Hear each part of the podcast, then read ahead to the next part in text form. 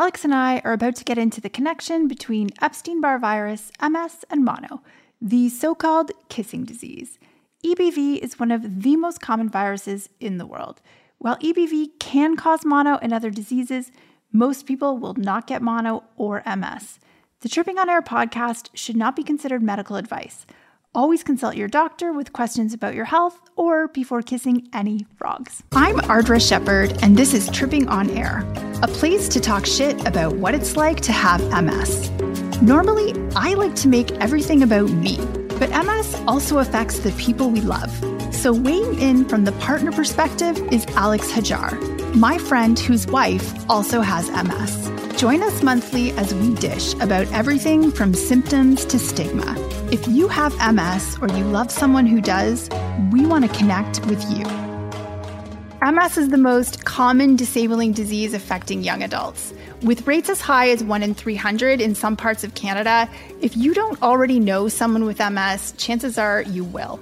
And yet, there is so much confusion as to what the FMS actually is.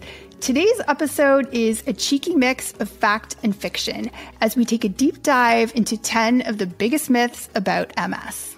Yeah, I, I was 23 when I was diagnosed and I didn't know anything about MS. Uh, I uh, when when we found out about uh, Nicole's MS, I mean, I I had been on the periphery. Like I said, I think some people know that my aunt has had it for ages, so I kind of knew a little bit about it, but and I don't think I reacted any differently than someone who has no idea. I didn't really have any clue. Really? Yeah, no. I knew. Yeah. Also, I I feel like that is one of the myths. Is like everyone has an aunt with MS who's like totally cured with kale and diet or totally well, dead. yeah, That's I would never is. say that because I, I- you live with it. You live with it growing up, anyways, or I did. So, like I said, I knew a little bit about it. I knew mobility was going to be difficult, but aside from that, um, I was probably fell into all of these things that we're going to talk about. I love it. Okay, well, myth number one MS is your fault.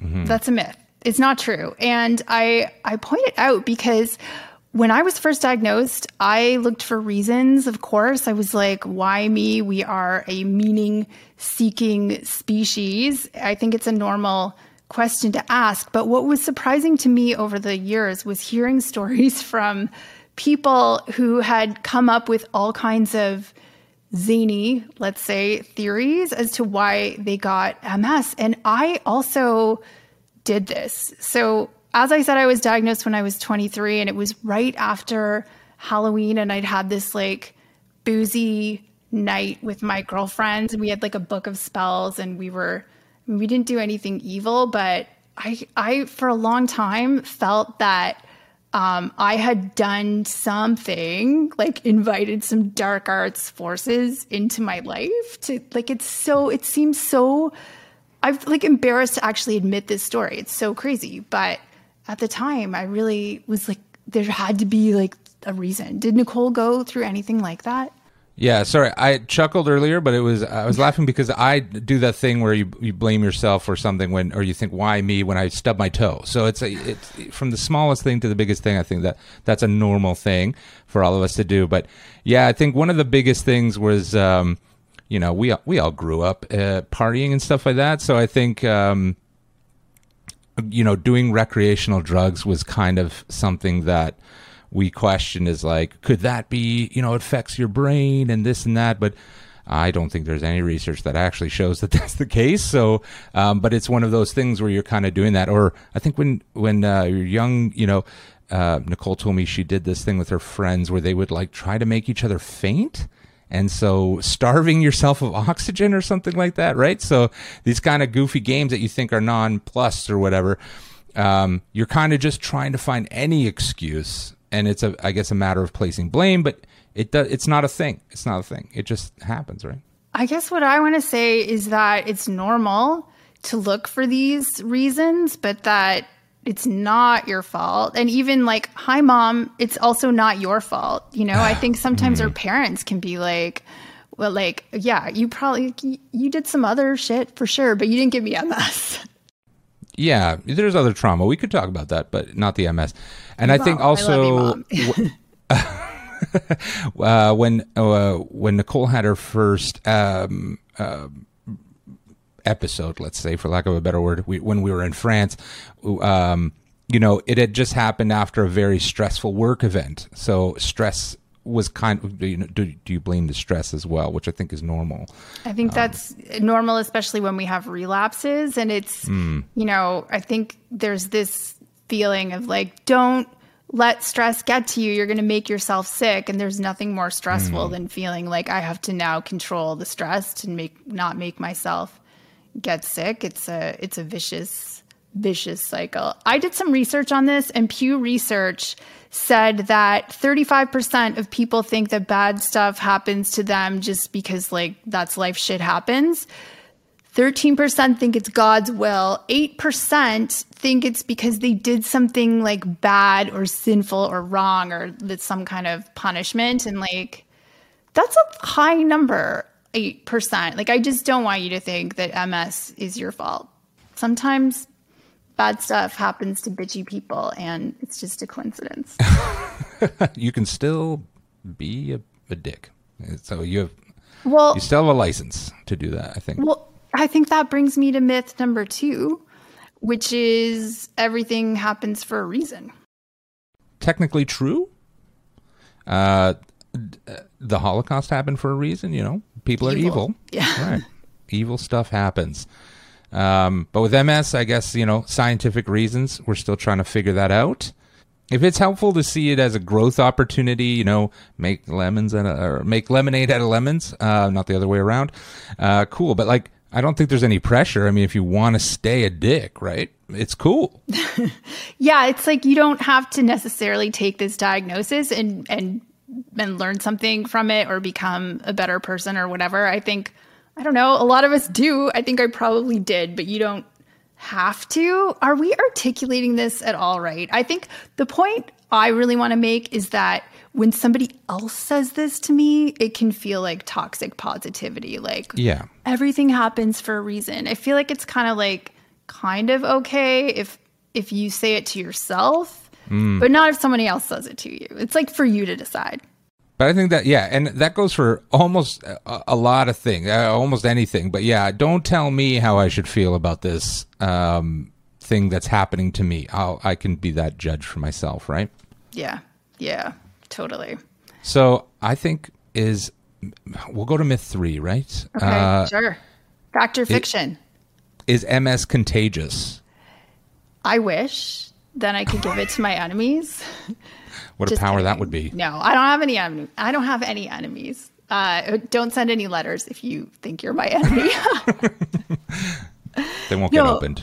You know what? When I was diagnosed, I when I was sick when I first went home, and um, or when I was first diagnosed, I went to stay with my parents for a time uh, to get better. And my brother was a teenager still; he was still at home, and my mom gave me his room, and Ooh, yeah, I know. He told her, he didn't say anything to me to his credit.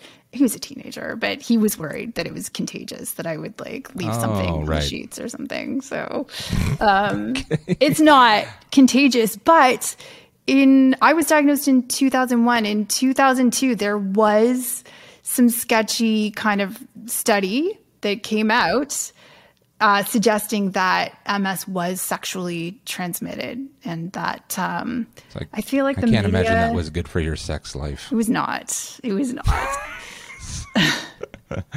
yeah, that I feel like I would eh, that would interrupt things. But I think you know more recently I've read things that have said that Epstein Barr virus is associated with MS, and Epstein Barr virus is kind of it's mono. It's a kissing disease. Like, isn't doesn't that make it contagious? Well, yes, that I mean, it's actually pretty exciting research. And it's not that new, but it is becoming more and more accepted that there is a link between uh, exposure to the Epstein Barr virus as a precursor to MS. But um, most people are exposed to Epstein Barr, and most people don't get MS. But if you have MS, you have almost certainly been exposed to Epstein Barr. Does that make sense? Yeah, it's isn't it kind of like uh, not everybody who's had Epstein Barr has MS, but if you, but everybody who has MS has Epstein Barr. Does that make sense? I, I think mean, I just said yeah. the exact same thing you just said. it makes sense to me. Um, but I think it's also compelling reason to support research that looks into vaccines for Epstein Barr and antiviral mm. therapies that might help MS, but it's not a reason to stop, you know, kissing frogs and kissing uh, frogs. right. right. Yeah, like we don't want you to be afraid of of course, like wash your hands. Don't like expose yourself unnecessarily to germs, but um, if you have MS, you're not going to pass it on to anybody. Uh, I feel like like we could be um, creating fear here where there shouldn't be any. Doubt. It's not MS is not contagious. Number four is you can only get one disease at a time. This is a myth that I totally made up myself right, okay. for my own benefit. so why did you make up this myth? because I spend enough time in doctors' offices. Like, I don't want to get a mammogram or a colonoscopy or whatever, right? Like, I feel like I already like won the disease lottery. Like, what are the chances I'm going to have two major things wrong with me? So that's um, yeah, it's like like lightning only strikes once or whatever. Right, but I think like. It, yeah, I mean the whole thing now is I, I see the word comorbidities a lot more these days. So I feel like that's nasty word, right? It sounds. I, like it. I think it sounds awful, but it's worth mentioning because, uh, yeah, for awareness purposes, right? Like, there's no chance that you can only get one thing at a time. Plenty of people deal with multitudes of uh, uh, illnesses or or whatever, right? So, um, but is it less likely to be believed? Well, I think even before we we talk about that, I think mm. the reality is that actually if you have one autoimmune disease, which MS is considered an autoimmune disease, you are actually more likely to have more than one um, autoimmune disease. So, MS itself comes with any number of comorbidities. I've said this before that having MS can feel like having a bunch of different conditions because you know vision loss feels like a completely different illness than um, uh, problems with mobility or sensory problems. You know what I mean? Yeah, yeah. But when we talk about having like a completely other autoimmune disease, the numbers are are pretty high. It's like up to thirty percent of people with MS will have another autoimmune disease. So going back to I guess my previous question, is this sort of uh, myth less likely to be believed? So I think people with complex illnesses, so with lots of stuff going on, I think can be dismissed as having psychiatric issues or stress or anxiety. And there is a lot of medical gaslighting that does go on. Um, and this is from doctors and like people who surround you, you know, friends and family and yeah, stuff like I that? Mean, I mean, I'm speaking anecdotally and, you know, not mm. necessarily scientifically, but I think if you can look up and see, uh, especially women who are not uh, as likely to believe, be believed. And I think autoimmune conditions can also have vague symptoms. They can be hard to diagnose sometimes um, doctors, if they don't know the answer, are not comfortable admitting them. Yeah, yeah, they might write it off, right? I think like it's worth making sure or ensuring that you're seeing doctors that have empathy, that will listen, and to me personally, you know, will admit when they don't know uh, something and that they'll go and learn it and that they're doing that sort of for you. Maybe that's a you know, hopefully that's not a pie in the sky wish, but I mean, it's very cool to have doctors who do that uh, over, oh, you're just stressed or you're just yeah. experiencing this or something like that, right? Just anxiety. Yeah. yeah. Well, I think there are so many doctors out there that do take that approach. So if you're not, if that's not your experience, you have, you just have to keep looking, right? Because you're the expert in your body. You're the one that knows when something isn't cool, when something just isn't right. Fair enough. All right. Uh, myth number six not everyone ends up in a wheelchair. Uh, Alex, I feel like I talk about how much I hate this phrase in every Right. episode of the podcast, but it's so pervasive and I keep he- hearing people say it. So I'm just going to keep saying it because the myth here is that number one, wheelchair use is not the end. And the second part of that myth is that wheelchairs are the enemy. So if you have to say this, can you maybe just please reword it so that it sounds more like not everyone will with MS will have difficulty walking or even if you need to be like more blunt about it uh, not everyone will lose the ability to walk. Like that's a more accurate statement. And if you feel like the words are just trying to come out of your mouth like take a beat to think about how that statement makes somebody who is already a wheelchair user feel. Right.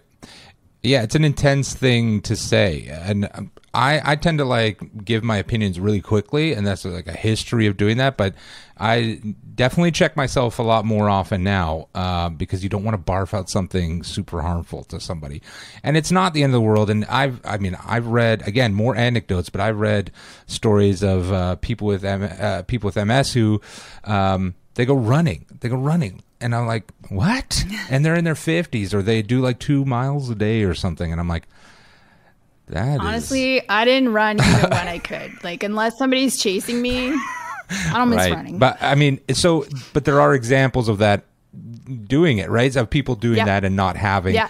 um, you know, mobility hurdles uh, at some point. So, but the phrase itself is kind of toxic in and of itself, right? Because you're sort of creating this, um, I guess, uh, idea that this is an inevitability. You definitely will end up there, and that isn't the case. I I think more than that, it's not comforting. I think that doctors say it or other people say it, patients say it to themselves or to other people in a way to be comforting. But to me, it's actually more of a manifestation of fear. I never walk around saying, you know what, um, most pedestrians don't get hit by buses and die.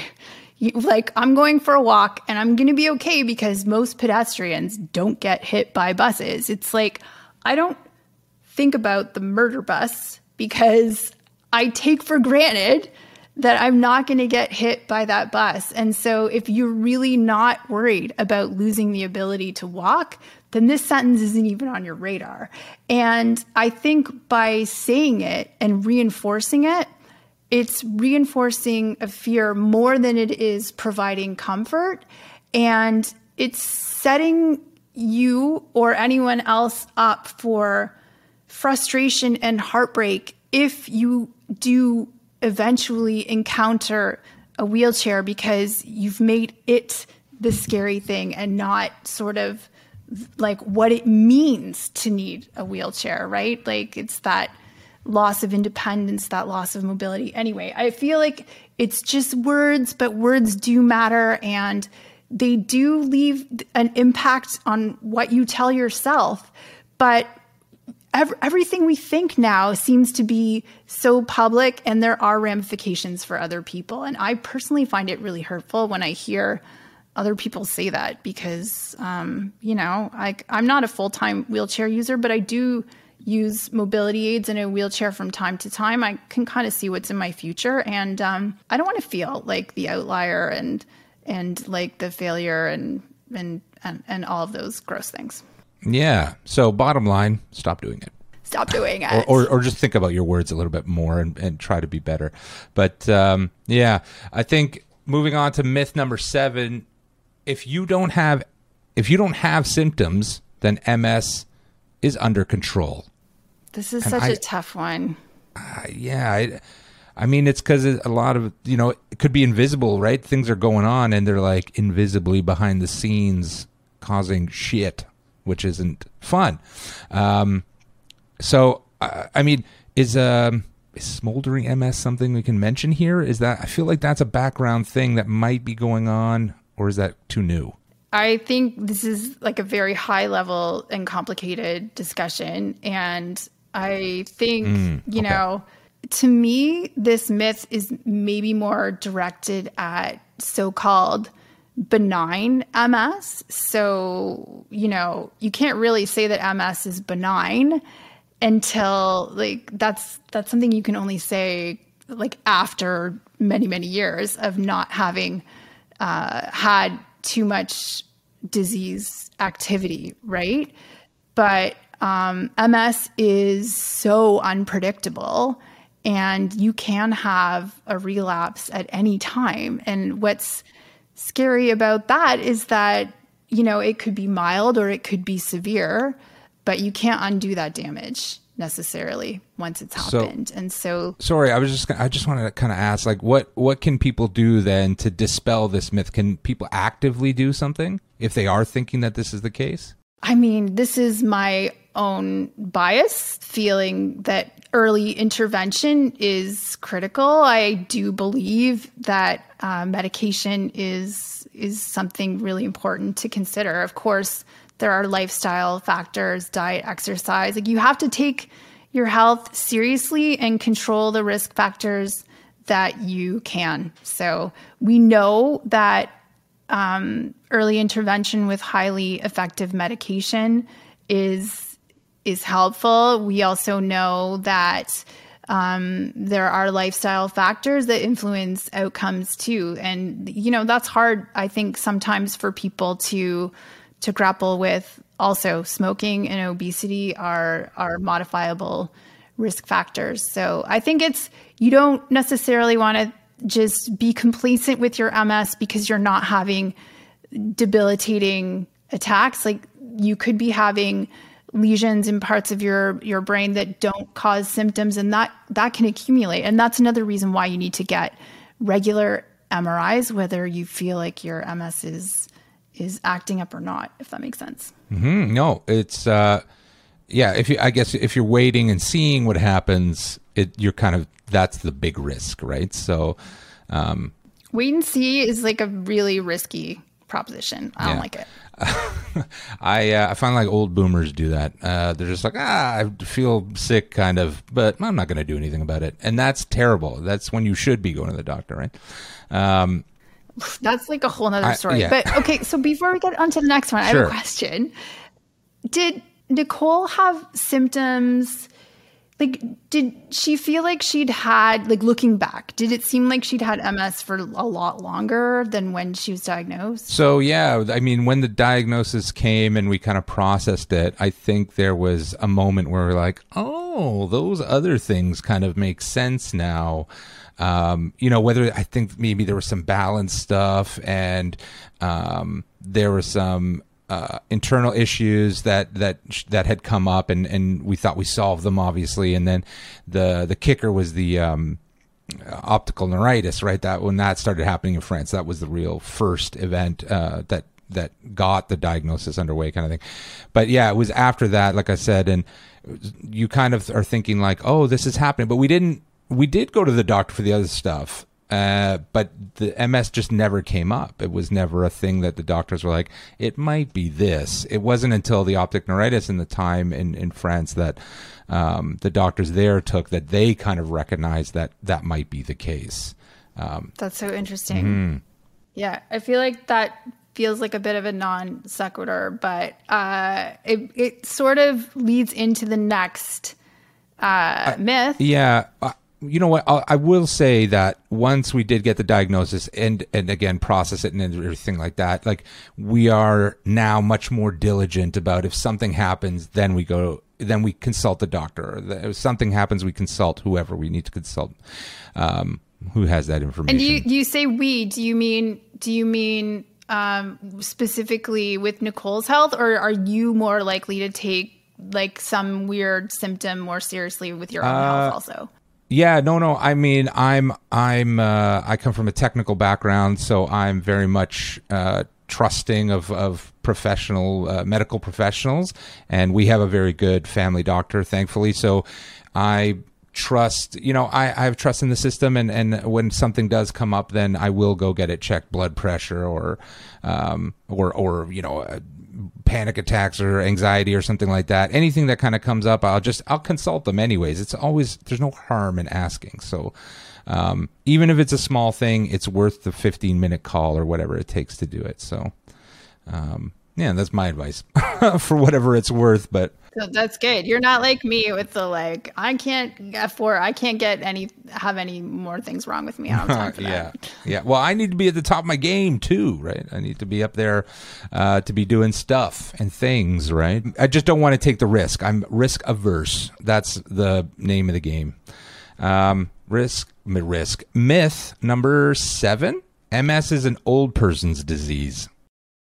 I don't think that's the case. So this it's not. Yeah, I think if you have MS, you probably already know that most people are diagnosed between 20 and 40. You can really kind of get diagnosed at any age, but I sometimes think people who are much older may have had like symptoms for a long time and just gone undiagnosed for many years. That's possible. Um, I don't know when I was doing some research for this episode, I knew that pediatric MS was a thing. I was surprised to learn that it's 3 to 5% of MS cases are under age 16. But what really surprised me was learning that all pediatric MS cases start as relapsing. Oh, there's no cases that start primary or secondary progressive or anything like that. Interesting. Yeah, just like fun. I feel fact, like three to five percent is not insignificant either. Like that seems No, uh, yeah, not. that seems kind of Yeah. high to be fair. So that's a little bit worrying. But it, so I, when I was younger, I knew a cousin who had a kid who had mono. I just remember that because it was it was like one of the only people that had it. So Epstein Barr, I guess. Um, it, is that an indication? I'm just thinking out loud, really. But is that an indication that that that that might bring on MS even at that age? They were like not old; they were like three, four years old.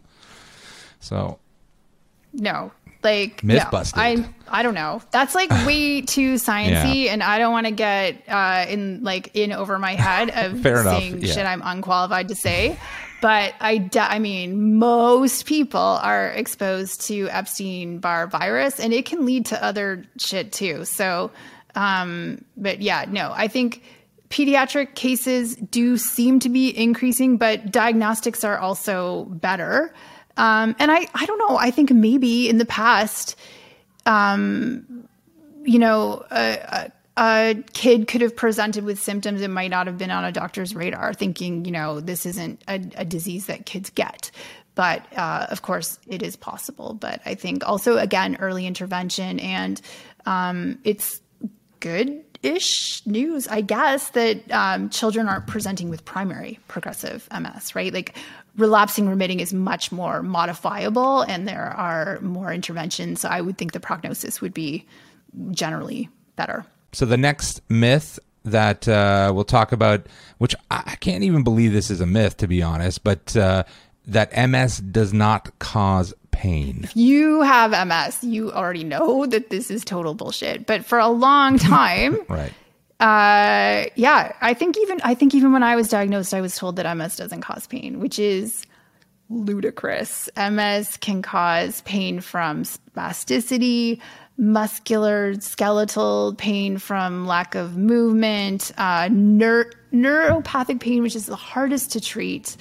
Um, you know, and then pain from for me, like walking into shit and um, falling down, and oh my god, emotional pain. Like, yeah, Yeah, I was to say there's physical pain, but there's also emotional pain, right? There's regrets and uh, maybe not regrets, but like things you you know wish you didn't have to stop doing because of the pain or, like or other, anxiety, depression. uh, that issues, is all pain, but but Yeah. the unrelenting nature of neuropathic pain is yeah, it's stunning to me that anyone was ever told that MS doesn't cause pain. It is a painful disease. I can't argue with this. I, I know because obviously I, I, I live with it and I see it in real time.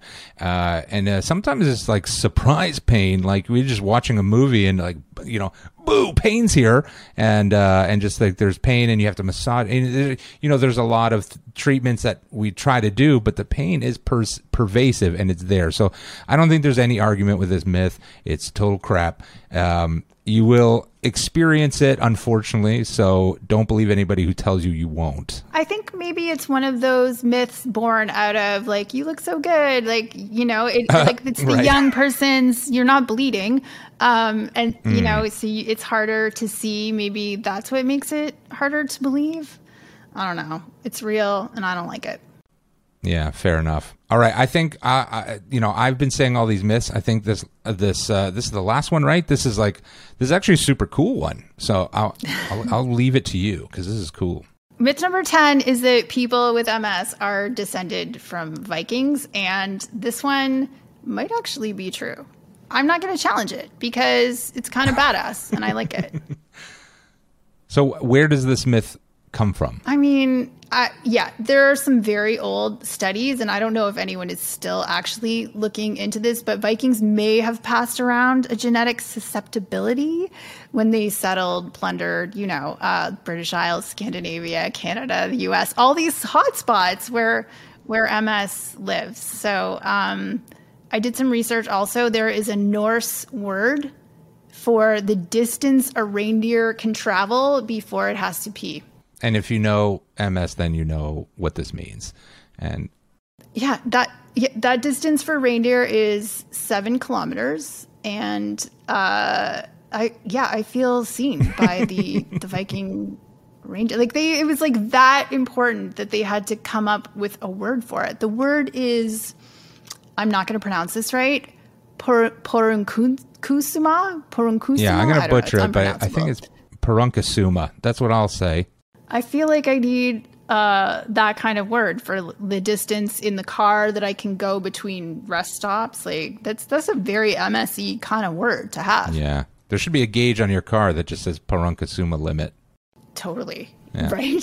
So, uh, so what? Do you have a Viking name? Then do you I get a. Viking name if you have I if you did. have MS? I went on BuzzFeed, of course, the Right. sorts of, of like everything.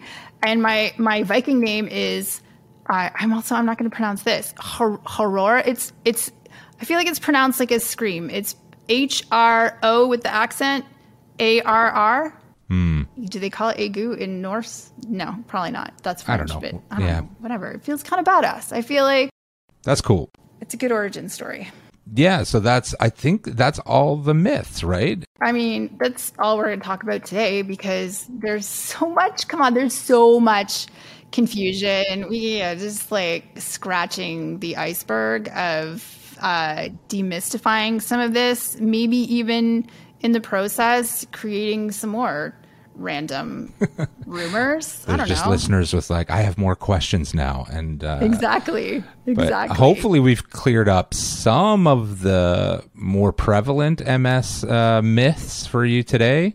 Yeah. Um, yeah, but I I think we have one we do. one more. Yeah, we do have one more myth. It's a pretty massive one to cover, and we really do need a full episode to unpack it. So tune in next month when we will help sort out fact from fiction. We have a very special guest coming for that episode. And um, yeah, if you think you know what that one last myth that we're going to tackle is, drop it in the comments. I would love to know uh, not just like what myths you think we maybe missed, but also if you have some crazy story theory as to why you thought you got MS, like uh, recreational drugs or witchcraft, in my case, uh, drop that in the comments too, because I think it, it can be entertaining, but it can also help people realize that like you're not the only one to like let your mind go to these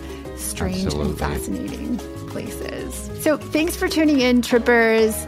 If you like this episode, subscribe, like, share, do all the things, and we will see you next time. Thanks for listening to Tripping on Air. Don't forget to visit us at trippingonair.com.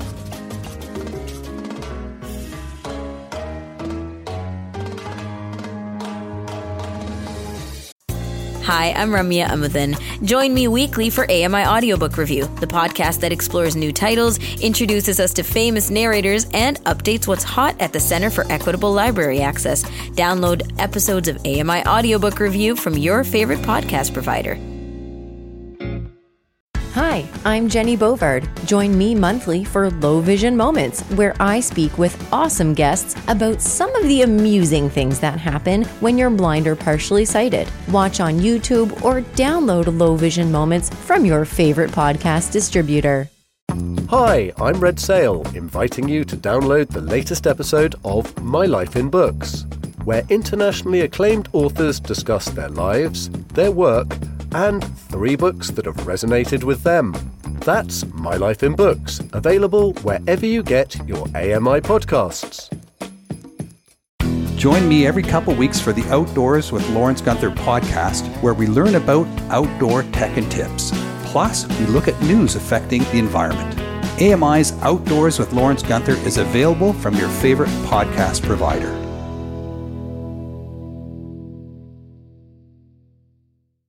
Join us weekly for The Pulse with host Joeita Gupta, who brings us closer to issues impacting the disability community across Canada. Watch The Pulse on YouTube or listen wherever you download your AMI podcasts. The Walrus is Canada's conversation, and you're invited to take part. Download AMI's Voices of the Walrus, where professional narrators read selected articles from the magazine. Available wherever you download your AMI podcasts.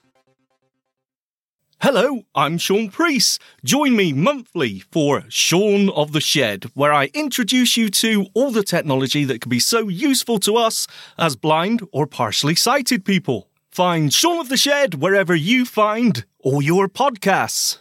Hi, I'm Steven Scott. Join me every day for Double Tap. It's a show where we occasionally talk about technology for blind and partially sighted people. You'll find us wherever you get your podcasts.